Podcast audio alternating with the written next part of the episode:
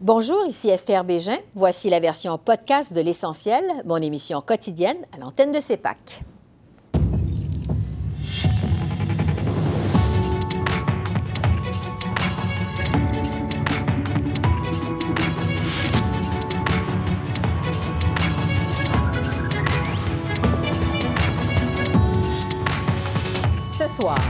Ingérence étrangère dans les élections. La chef de cabinet du premier ministre Trudeau, Katie Telford, comparaîtra en comité. Budget du Québec. Les baisses d'impôts sont au rendez-vous. On rejoint le journaliste Louis Lacroix de Cogeco à l'Assemblée nationale. Et on analyse ce premier budget du deuxième mandat du gouvernement Legault avec Jimmy Jean, économiste en chef au Mouvement des Jardins. Bonsoir, Mesdames, Messieurs. La chef de cabinet de Justin Trudeau, Katie Telford, comparaîtra finalement dans le dossier de l'ingérence étrangère. Le premier ministre a annoncé ce matin que Mme Telford a accepté de comparaître devant le comité de la procédure et des affaires de la Chambre des communes. Son témoignage est attendu entre le 3 et le 14 avril et durera au moins deux heures. Cette annonce est survenue quelques heures avant que les députés aux communes soient appelés à voter sur une motion des conservateurs qui visait à forcer Mme Telford et des membres du cabinet Trudeau à témoigner cette fois devant le comité de l'éthique. Cela dit, le premier ministre Trudeau a aussi dévoilé les contours du mandat du rapporteur spécial sur l'ingérence étrangère David Johnston. M. Johnston a jusqu'au 23 mai pour décider si une enquête publique s'impose. Malgré tout, l'opposition ne lâche pas le morceau et continue de réclamer une enquête publique dès maintenant. Le premier ministre a reculé et a fait volte-face après des semaines de pression du Parti conservateur pour pouvoir permettre une, juste une, de ses adjointes de témoigner sur euh, l'aide que Pékin a donnée au Parti libéral pendant plusieurs élections. Mais il est en train de retarder la vérité il a nommé une amie, un voisin euh, de son chalet et membre de la Fondation Trudeau pour un rapport qui va prendre des mois. Va-t-il finalement arrêter le camouflage et déclencher une enquête publique dès aujourd'hui? Le très honorable Premier ministre c'est un enjeu très sérieux. Ça ne devrait pas être un enjeu partisan euh, et ça ne devrait jamais l'être. C'est pour ça qu'on a nommé un expert indépendant en David Johnston pour déceler toute lacune dans le système. Le rapporteur va faire des recommandations publiques qui pourraient comprendre une enquête officielle ou un autre type d'examen indépendant et nous allons donner suite à ces recommandations. Deux organismes de sécurité nationale vont entreprendre des examens distincts concernant l'ingérence étrangère dans nos élections parce que nous prenons cet enjeu très au sérieux, Monsieur le Président. Et là-dessus, je retrouve les politologues Geneviève Tellier et Daniel Bélan. Bonsoir à vous deux. Bonsoir. Donc, Katie Telford va témoigner sur l'ingérence étrangère dans les deux dernières élections devant le comité de la procédure et des affaires de la Chambre des communes. M. Trudeau nous a déjà prévenu que c'est très limité ce qui peut être dit en public. Geneviève, d'abord, est-ce qu'on peut s'attendre à apprendre quelque, quelque chose d'utile? Je pense que la chose qu'on va vouloir savoir, c'est est-ce qu'elle, elle a mis au courant M. Trudeau à propos de quoi que ce soit, là, des suspicions, des rapports, parce que M. Trudeau dit depuis le début qu'il n'était pas au courant. Euh, beaucoup de gens en doutent parce que son ministère, le bureau du conseil privé, avait été avisé, euh, avait reçu certains rapports. Maintenant, est-ce que M. Trudeau lui-même en a été informé? C'est ça qu'on ne sait pas. Et Mme Telford pourrait peut-être amener un certain éclairage sur ça. Mais je pense pas qu'on va vraiment en apprendre plus. Donc, euh, c'est plutôt la fin d'une saga où le Parti libéral faisait de l'obstruction en Chambre parce qu'il ne voulait pas qu'elle témoigne, mais là, ça semble terminé. Oui. Euh, le témoignage de Mme Telford va, est donc attendu entre le 3 et le 14 avril. Il doit durer environ deux heures. Euh, Daniel, vous vous attendez à quoi, vous? Ben, écoutez, ça va être un interrogatoire en règle. Je pense que le bloc et surtout euh, les conservateurs vont, ils n'iront pas de main morte avec Mme Telford. Donc, c'est euh, sûrement pas, ce ne sera pas une journée euh, de, pleine gaieté euh, pour Mme Telford. Je pense que ça va chauffer. les partis d'opposition, surtout les, conservateurs, veulent montrer que c'est vraiment un, dossier très important, qu'ils sont vigilants et ils vont être en mode attaque. Donc, je pense que ça va être certainement un spectacle pour les gens dans la salle et à la télévision, mais je ne sais pas vraiment si on va apprendre quelque chose de neuf, mais mm-hmm. Sur le plan politique, il va y avoir beaucoup de, je de tensions dans l'air. Sur la gestion de ce dossier-là maintenant par le gouvernement Trudeau, euh, c'est la première fois finalement qu'on se parle euh, depuis qu'on a annoncé que c'est David Johnston qui va être le rapporteur spécial. C'est un choix, on le sait, qui ne fait pas l'unanimité. Geneviève, qu'est-ce que vous pensez de la gestion de ce dossier-là par le premier ministre Trudeau? Bien, le Parti libéral, encore une fois, est toujours en mode réaction. Alors, il n'est pas très proactif, il prend pas les devants. Il a essayé de changer ça un petit peu parce que les décisions ont été plus rapides que par le passé dans d'autres crises. Je pense par exemple à l'affaire Oui Charité ou SNC Lavalin. Alors, M. Trudeau nous avait rapidement annoncé qu'il allait nommer un rapporteur spécial, mais on ne savait pas c'était qui, on connaissait pas le mandat. Après, on a su que c'était M. Johnson, mais on savait pas son mandat. Aujourd'hui, on a finalement pris un peu plus sur son mandat, puis surtout sur l'échéancier. Donc, le rapport va venir plutôt tôt que tard, ce qui est peut-être une bonne nouvelle pour les Canadiens. Mais encore là, comme je vous dis, c'est plutôt en mode réaction. Et surtout, il n'a pas répondu à la principale demande des partis d'opposition et probablement d'une bonne partie de la population, qui serait l'enquête publique, cette fameuse enquête publique-là. Euh, M. Johnson va conseiller M. Trudeau. M. Trudeau s'est dit qu'il s'engagerait à le faire si c'était recommandé. Mais encore là, vous voyez, on attend toujours euh, et on a l'impression que le Parti libéral préfère acheter du temps, comme avec Cathy Telford euh, par ailleurs. Et donc, ça n'a pas été une très bonne gestion de crise. Ça a peut-être été moins pire que par le passé, mais c'est pas excellent encore. Oui. David Johnson qui va avoir jusqu'au 23 mai, mai pour décider si une enquête publique s'impose. On a appris aussi aujourd'hui, dans le cadre de son mandat, qu'il va avoir accès à tous les documents, euh, qu'ils soient classifiés ou non. Daniel, euh, à la lumière de ça, est-ce que le rapporteur spécial vous semble avoir une réelle utilité? Non, je pense que comme Geneviève le dit, le but, c'est de, sauver du temps, enfin de gagner du temps. Donc, de gagner du temps, en fait, on, va, on repousse la balle un peu. Euh, bon, et puis pendant plusieurs semaines, on va attendre une décision. Et puis, s'il n'y a pas d'enquête publique, euh, si le rapporteur, donc M. Johnson, euh, ne, fait pas la, suggestion d'une enquête publique, je pense que les gens seront, euh, il va y avoir beaucoup de critiques de la part de l'opposition et aussi dans les médias et tout. Donc, si on se ramasse avec une enquête publique et qu'on apprend ça au mois de mai, ben oui, les, bon, je pense que les gens vont voir ce qu'ils voulaient en fin de compte, mais plus tard que prévu. mais s'il n'y a pas de, vraiment de recommandations pour une enquête publique, ben là, l'opposition sera toujours pas satisfaite et le débat va continuer. Oui, M. Trudeau qui s'est déjà engagé à suivre les recommandations euh, du rapporteur spécial. Euh, l'autre gros sujet cette semaine, évidemment, c'est la première visite officielle du président Biden au Canada. Euh, le président ne va pas être ici longtemps, quand même, à Ottawa, un peu plus de 24 heures. et l'agenda est chargé. Bon, on sait que les relations entre le président Biden et le premier ministre Trudeau sont meilleures, c'est le moins qu'on puisse dire, que sous Donald Trump. Geneviève, vous vous attendez à quoi?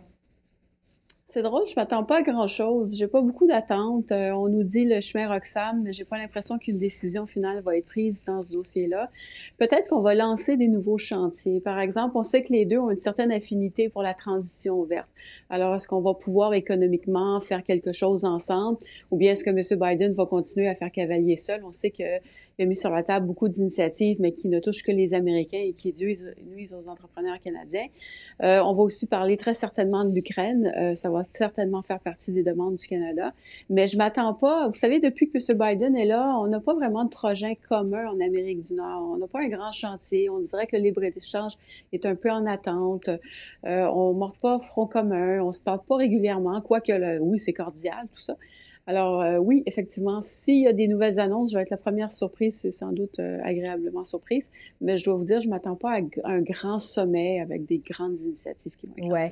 Ah, dans la foulée euh, de cette visite du président américain, il y a aussi le chef du Bloc québécois, Yves-François Blanchette, qui a remis une lettre à l'ambassadeur américain à Ottawa, David Cohen. M. Blanchette veut que messieurs Trudeau et Biden discute, bon, de l'ingérence étrangère, mais aussi de la gestion euh, du chemin Roxham par Ottawa. Euh, Daniel, est-ce que vous pensez qu'on va avoir le temps, justement, de parler du chemin Roxham? Euh, Geneviève semble penser que non. Qu'est-ce que vous en pensez? Non, écoutez, ils vont avoir le temps dans... Non, Geneviève a dit qu'il n'y aurait pas d'entente. Mais non, ils vont en parler parce que Justin Trudeau n'a pas le choix d'au moins mentionner la question et ensuite de dire aux médias et aux partis d'opposition, écoutez, j'en ai discuté avec Joe Biden, même s'il en a parlé pendant deux minutes. Je pense que oui, ils vont parler de l'entente sur les tiers pays sûrs et sa, potentielle réouverture. Mais je ne pense pas, comme Geneviève, je suis d'accord avec elle, qu'on on va dévoiler une nouvelle entente. Donc oui, c'est un sommet. Bon, je pense que c'est pour réaffirmer les liens forts entre le Canada et les États-Unis, notamment au sujet de la question euh, de, l'Ukraine, mais aussi peut-être euh, NORAD et la sécurité aérienne avec ce qu'on a vu récemment, les ballons qui flottent, euh, y compris un ballon chinois qui était, qui était descendu par l'aviation américaine. Donc, on pourrait parler aussi de, sécurité aérienne, mais je ne m'attends pas à d'avancées énormes ni en matière d'immigration ni ailleurs. Oui.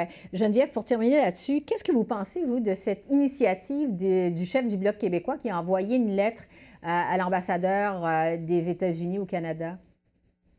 Effectivement, c'est un problème au Québec. On a vu François Legault aussi euh, manifester son mécontentement. Alors, c'est quoi les alternatives pour le Bloc québécois? Euh, peut-être qu'on essaye une nouvelle stratégie pour essayer d'avoir des nouveaux, nouveaux canaux de communication euh, avec les Américains. Mm-hmm. Mais c'est peut-être aussi une, une, question de relations publiques, c'est-à-dire voici ce que le Bloc fait, il dit, voici nos demandes. Au lieu de le faire en chambre, on, on présente une lettre à l'ambassadeur. Est-ce que ça va vraiment donner des résultats? Euh, ben, ben, on verra. Mais on sait que pour l'instant, c'est un problème qui est essentiellement québécois quoi qu'il commence à avoir des répercussions en Ontario. Mm-hmm. Et donc, euh, je suis pas sûre qu'il y a l'envergure nationale qui fait que le président américain va vraiment euh, avoir l'attention sur ça. Mais oui, c'est sûr qu'ils vont en parler. Euh, mais comme je disais tantôt, je, serais étonnée qu'on soit près d'un accord pour solutionner le problème. Ouais. Un mot en terminant sur le budget de la ministre Freeland qui va être présenté mardi prochain, le 28 à Ottawa. La ministre Freeland a déjà averti qu'il n'est pas question de jeter de l'huile sur le feu de l'inflation. Daniel, euh, ça va être quoi le plus grand défi de la ministre Freeland pour ce budget-là? Ben, je pense que ça va être de satisfaire aux exigences du NPD dans le cadre de quand même l'entente qu'ils ont signée au début de l'an dernier avec euh, les, libéraux. Donc, de répondre à certaines attentes du NPD en matière de dépenses, notamment euh, dans le domaine de la santé, et en même temps de ne pas trop dépenser. Alors, ça, c'est un jeu d'équilibriste. Ce ne sera pas facile. Oui. Geneviève, le mot de la fin sur le budget Freeland la semaine prochaine. Ben, je vais continuer dans la lignée de Daniel. Euh, ne pas trop dépenser, ça fait depuis le début de l'élection de M. Trudeau qu'on dit ça. Mais cette fois-ci, c'est différent parce que le système bancaire va pas très bien. On voit la réaction des marchés. On pense peut-être qu'il va y avoir une récession. Alors, si on veut montrer que le gouvernement est prudent et sait gérer des crises économiques, il va falloir envoyer un message au secteur financier puis au milieu du, du monde des affaires. Et ce message-là n'a jamais été vraiment lancé par le gouvernement Trudeau. Puis c'est peut-être cette fois-ci qu'on va le voir. Alors, euh, je pense que ça va être un des défis que va devoir surmonter la ministre des Finances et, M. Trudeau. Oui, c'est ça, un budget qui va être déposé dans un contexte de haute incertitude, c'est le moins qu'on puisse dire. Geneviève et Daniel, ça fait le tour. Merci beaucoup. Merci. Merci, au revoir.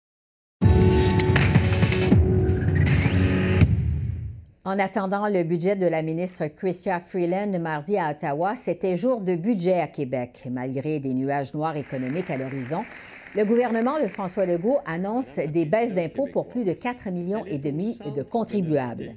Québec prévoit aussi un déficit de 4 milliards de dollars cette année et un retour à l'équilibre budgétaire dans cinq ans. Voici le ministre des Finances, Éric Girard.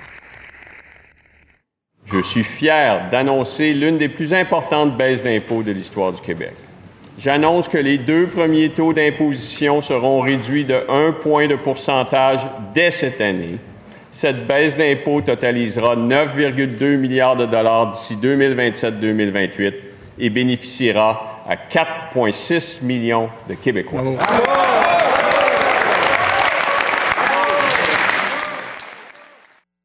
Maintenant, pour parler des grandes lignes de ce budget, je retrouve à l'Assemblée nationale Louis Lacroix, qui est journaliste pour le réseau euh, Cogeco. Bonsoir, Louis. Oui, bonjour, Esther. Bon, on sait que François Legault avait promis des baisses d'impôts pendant la dernière campagne électorale. Je vous demande d'abord dans quelle mesure il a livré la marchandise. Bien, en fait, euh, c'est la mesure phare du budget. Euh, c'est pas un budget qui est spectaculaire, mais évidemment, cette mesure-là est tellement importante que toutes les autres paraissent petites. Là. Euh, c'est des baisses d'impôts qui vont toucher 4,6 millions de Québécois. C'est-à-dire que tout le monde qui paye de l'impôt au Québec va avoir une réduction d'impôt parce que on va euh, réduire de 1% les deux premiers paliers d'imposition au Québec. Ça, ça, ce que ça veut dire en clair, là, c'est que le premier palier d'imposition qui va jusqu'à 49 000 va baisser d'un pour cent. Alors, je vous donne quelques exemples. Une personne qui gagne 40 000 par année va avoir une réduction d'impôt de 228 une personne qui gagne 60 000 par année va avoir une réduction d'impôt de 428 Je donne deux autres exemples qui vont vous illustrer pourquoi tout le monde, tout le monde en a, même les gens qui sont très riches. là. C'est-à-dire que le deuxième palier d'imposition va jusqu'à 98 000 Donc, une personne qui, va, qui gagne 100 000 par année ou 98 000 par année va avoir une réduction d'impôt de 814 Mais puisqu'on a baissé les deux premiers paliers d'imposition, si vous gagnez 500 000, euh, je sais pas moi, 600 000, 2 millions ou 10 millions de dollars, vous allez quand même avoir droit à une réduction d'impôt euh, de 814 dollars. Alors ça, c'est la mesure phare. En moyenne, on peut considérer que euh, la réduction va être de 370 dollars. Euh, et c'est vraiment une mesure très importante qui va coûter 1,7 milliard de dollars au Trésor québécois. Alors, comment on finance ça? Ben, c'est pas très compliqué, c'est qu'on réduit la, la, part que va donner le gouvernement au Fonds de génération de 40% Alors, ça implique que les objectifs là, de réduction de la dette qu'on s'était donnés vont être prolongés de 15 ans plutôt que de 10 ans. Alors, il y a un coût à ça, c'est-à-dire qu'on va en mettre un petit peu plus euh, sur la dette que ce qu'on aurait fait si jamais on avait donné l'ensemble des, euh, euh, des, paiements au Fonds des générations. Alors, ça, c'est vraiment la mesure qui est très, très importante dans le budget Girard, c'est-à-dire que tout le monde va avoir droit à une baisse d'impôts, sauf à peu près, je dirais, le tiers des Québécois qui ne paient pas d'impôts au Québec parce qu'ils ont des revenus qui ne sont pas suffisamment élevés. Bon, euh, parlons brièvement des dépenses parce qu'on annonce des dépenses évidemment en matière de santé, d'éducation, pour le logement social. On parle d'investissements qui totalisent 24 milliards de dollars sur cinq ans. Ça aussi, c'est majeur. À qui euh, va la part du lion, Louis?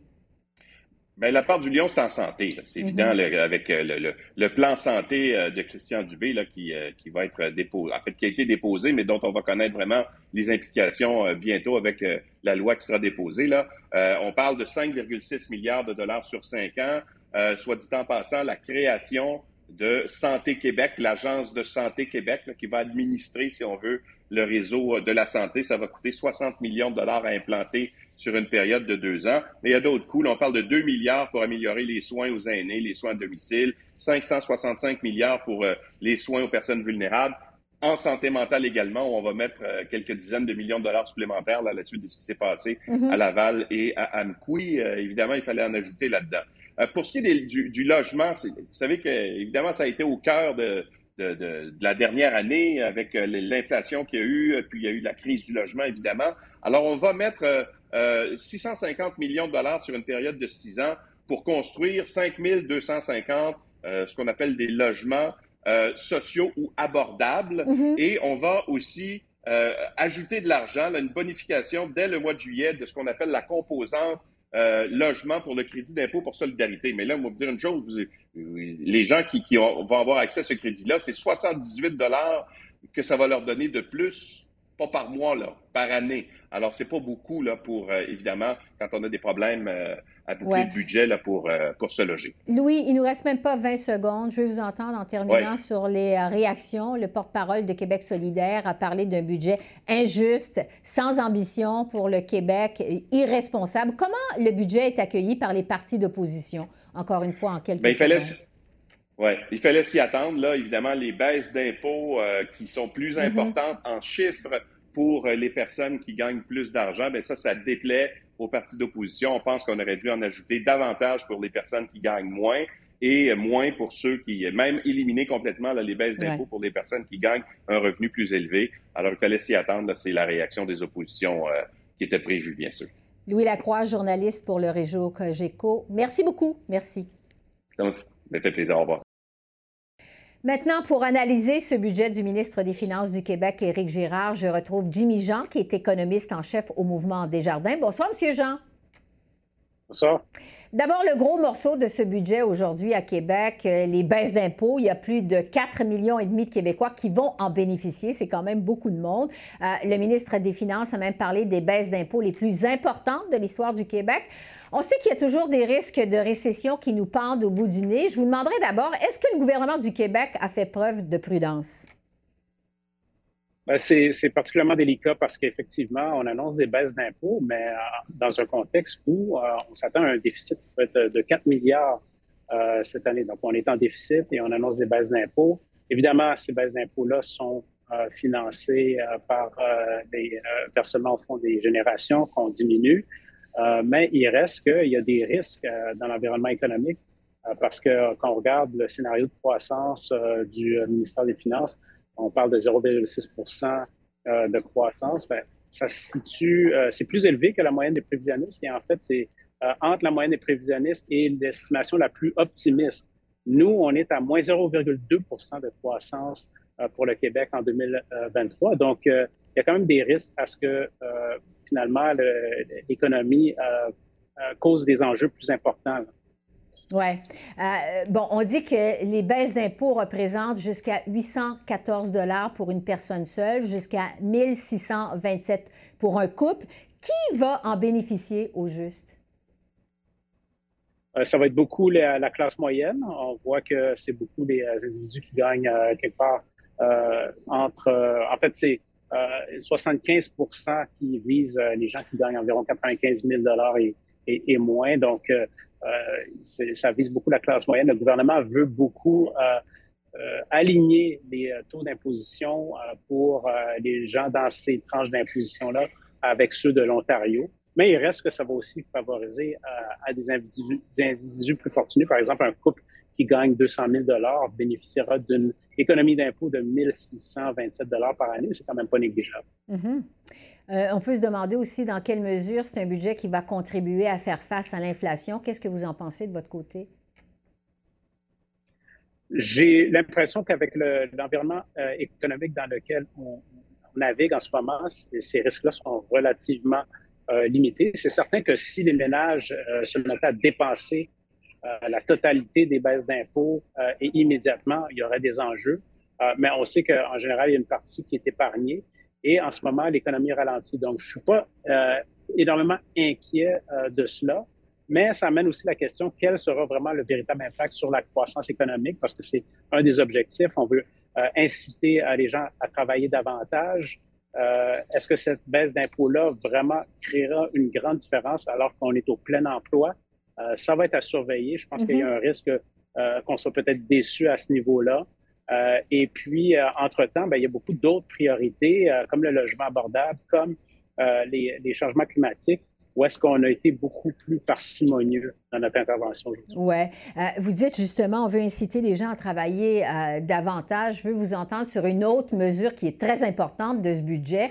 Le gouvernement du Québec qui annonce des changements au régime des rentes du Québec afin d'inciter les travailleurs expérimentés à revenir ou encore à rester sur le marché du travail. On sait évidemment que le Québec fait face à une pénurie de main-d'œuvre importante. Euh, expliquez-nous comment vont s'opérer ces changements et est-ce que ça vous semble des mesures efficaces?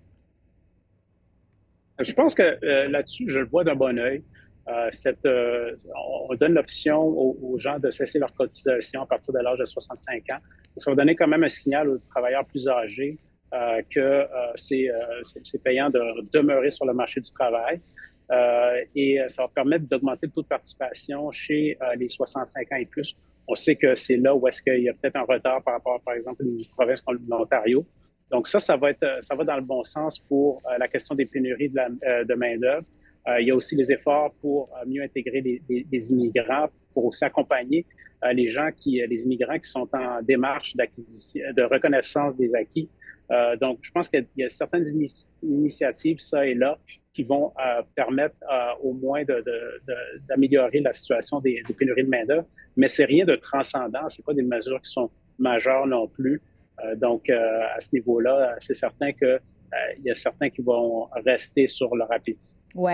Parlons du déficit maintenant. Vous le disiez tout à l'heure, le Québec prévoit un déficit de 4 milliards de dollars pour cette année, pour 2023-2024. Québec qui vise un retour à l'équilibre budgétaire en 2027-2028, donc ça vient quand même assez vite. Est-ce que ces prévisions tiennent la route? Je pense que ça tient la route dans le sens où, euh, malgré le fait que les prévisions m'apparaissent un peu trop optimistes, on a quand même euh, établi des réserves, euh, des réserves, des provisions pour éventualité. Donc, ça, s'accumule à 6 2,5 milliards de dollars sur l'horizon de prévision. Et on estime que dans un scénario pessimiste, il y aurait un manque à gagner de 4,9 milliards. Donc, on a assez de réserves pour couvrir ces éventualités-là, du moins dans un scénario d'une contraction de 0,8% du PIB. Ça, tient la route. Euh, mais il reste que euh, il y a quand même, quand on regarde au niveau des dépenses, euh, la croissance des dépenses, on s'attend à ce qu'elle soit beaucoup plus modérée que ce qu'on a vu dans les dernières années. Une partie de ça, c'est en raison des mesures reliées à, la COVID qui, tombent. Donc ça, ça va donner un certain soulagement. Mais il y a quand même une certaine discipline qu'il va falloir conserver au niveau des dépenses essentielles. Et on sait que là-dessus, avec le vieillissement démographique, il risque d'y avoir des enjeux, ça, ça risque d'être difficile. Oui. Euh, pour revenir sur le budget dans son ensemble, euh, Québec a annoncé aujourd'hui des investissements en santé, vous le disiez, pour le logement social, dans les infrastructures, il y a beaucoup, beaucoup de dépenses. Euh, est-ce qu'il y a des grands oubliés dans ce budget de Québec aujourd'hui, vous pensez?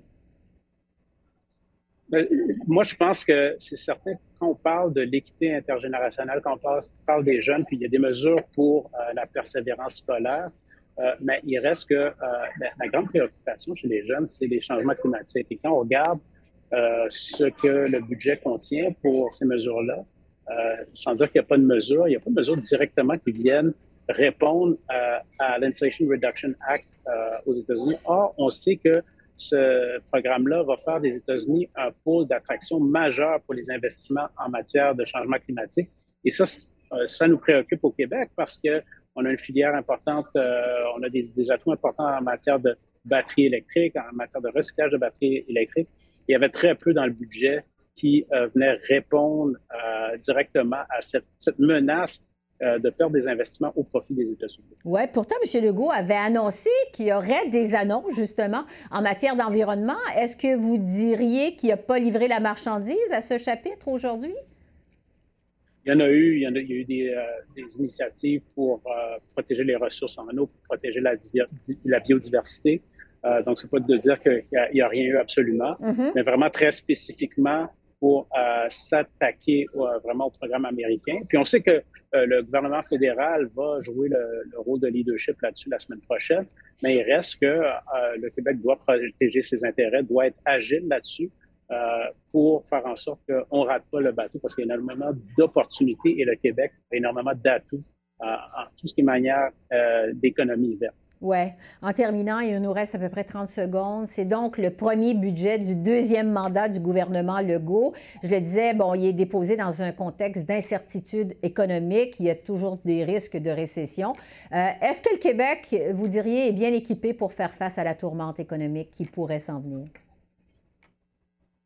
Je pense qu'on a euh, quand même les moyens, on n'est pas les, les, pires quand on regarde euh, la situation des, des, finances publiques. Euh, la dette au fil des années a été, on, l'a, elle reste plus élevée que la moyenne des provinces, mais on a quand même fait beaucoup d'améliorations à ce niveau-là. Donc, je pense pas qu'il y a de quoi être inquiet outre mesure par rapport à la capacité d'intervenir.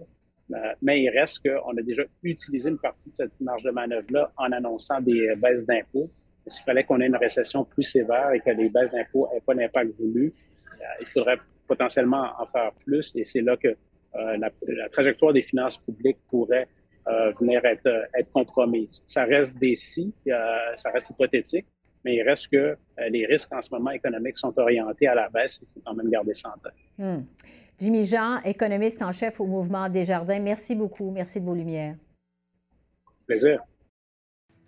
Alors voilà, c'est comme ça qu'on a vu l'essentiel de l'actualité de ce mardi 21 mars sur la colline parlementaire à Ottawa. Esther Bégin qui vous remercie d'être en antenne de CEPAC, la chaîne d'affaires publiques par câble. Je vous souhaite une excellente fin de soirée et je vous dis à demain. Au revoir.